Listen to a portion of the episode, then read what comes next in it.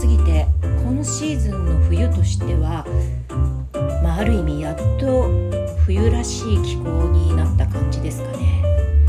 でもね、場所によっては雪不足でスキー場なんかは運営が厳しいなんていうのも聞きますけど、ただ日本海側は本当に大寒波が来て、ね、なんか交通もいろいろ麻痺したりとか、あと一番やっぱり心配なのは能登地震の被災地の方たちですよね。うーん、でもこればかりは本当になんとか乗り越えていくしかないのかなと、えー、私の立場からだと本当に言葉のかけようもなくて大変申し訳ないなとは思うんですけど、東京はね、えー、例年になく暖かい感じがしているので、えー、まあこれが本来の冬の寒さだなぁなんていう風に、えー、最近実感しています。いや、それにしても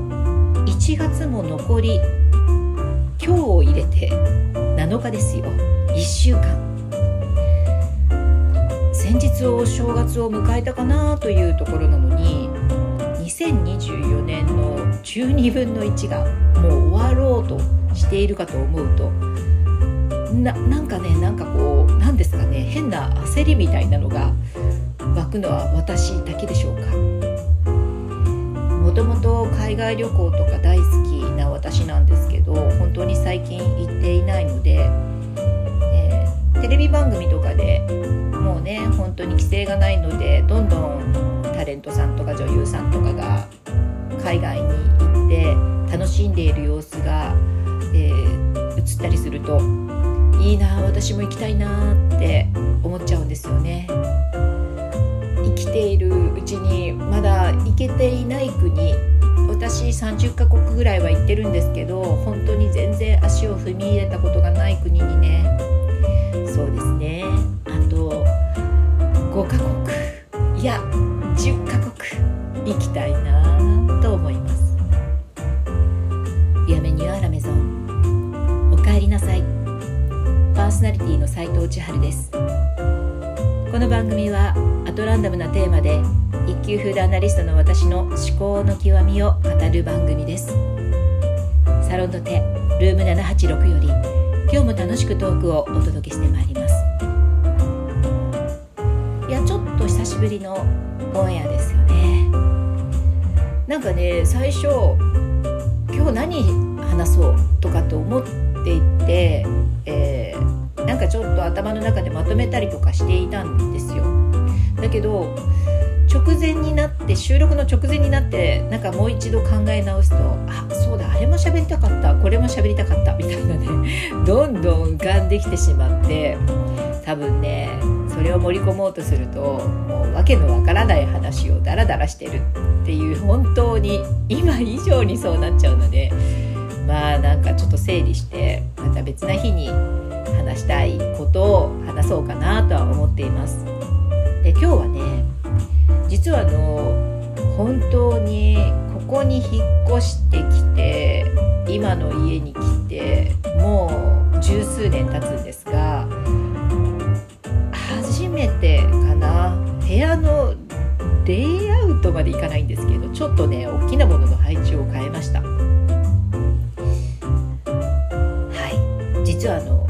リビングにかなり大きい、えー、ソファーがあるんですけど、このソファー、まあ俗に言うカウチタイプ、あの普通に座るところと、ちょっとこ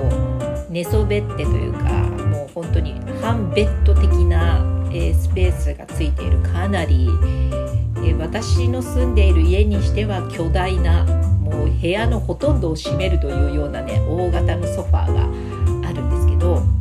このソファーをねちょっと動かしてみました。で、当然ソファーを動かしたので、テーブルのここ角度もねきゅうじゅうど角度を変えてみました。で、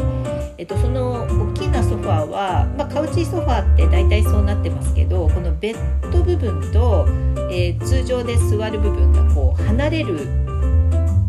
まあ通常でもないか、まあそうなって、私うちのはそうなっているんですね。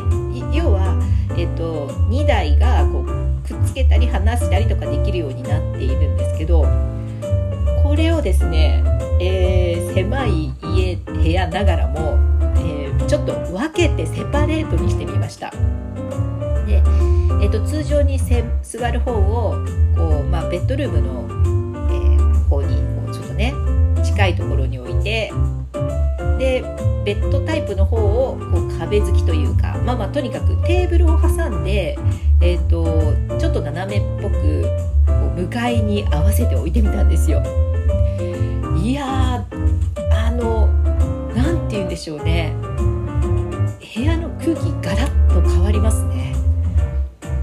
あの本来は家具自体、このソファー自体を実はちょっと買い替えたいと思ってるんですよ。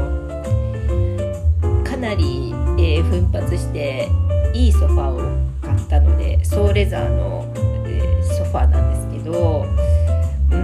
だいぶまあ下手ってきてる、じゅうねん以上経ってますからね、下手ってきてるっていうのもあるし、実際に私のこの家にはやっぱりやっぱりですけど少し大きいかなと思っていて、本当はもう少しコンパクトで、でまあ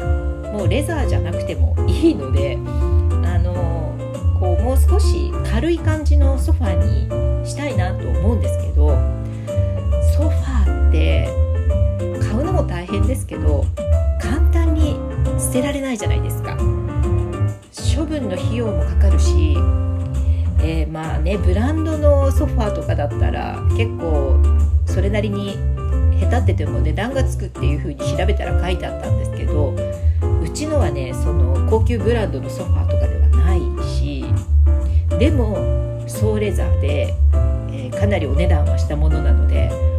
本当に重くて大きくって絶対に一人じゃ動かせない、運び込む時も男性の力持ちのこうベテランさんがふたりで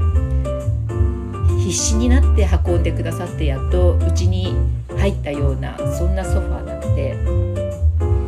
ー、簡単にね処分ができないんですよ。売ろうにも売れないし、これ捨てるってなっても結構な金額がかかってプロの業者さんが必要って感じなんですよね。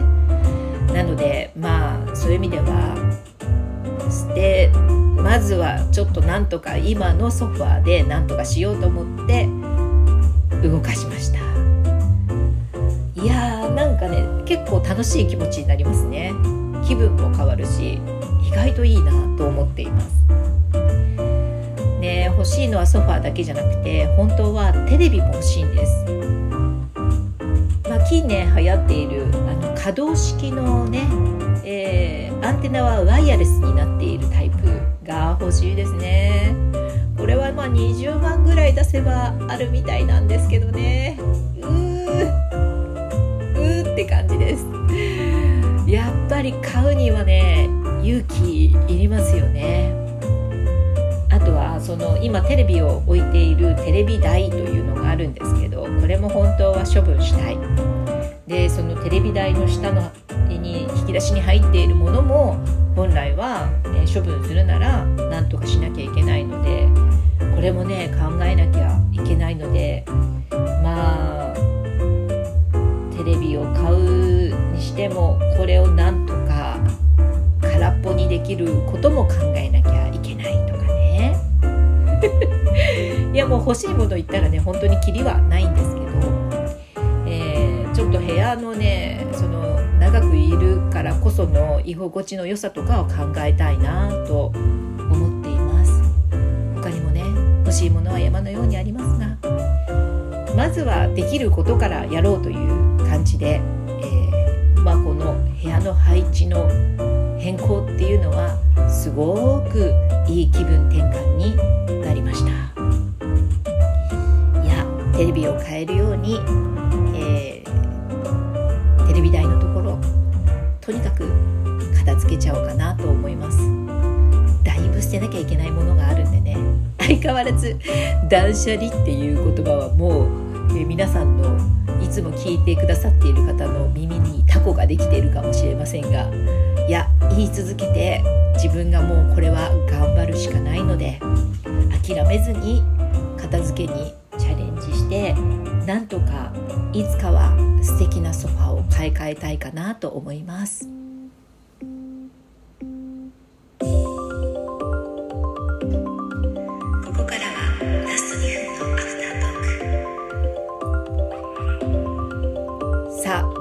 部屋をまあ模様替えちょっとだけしたっていう話で終始一貫しましたが、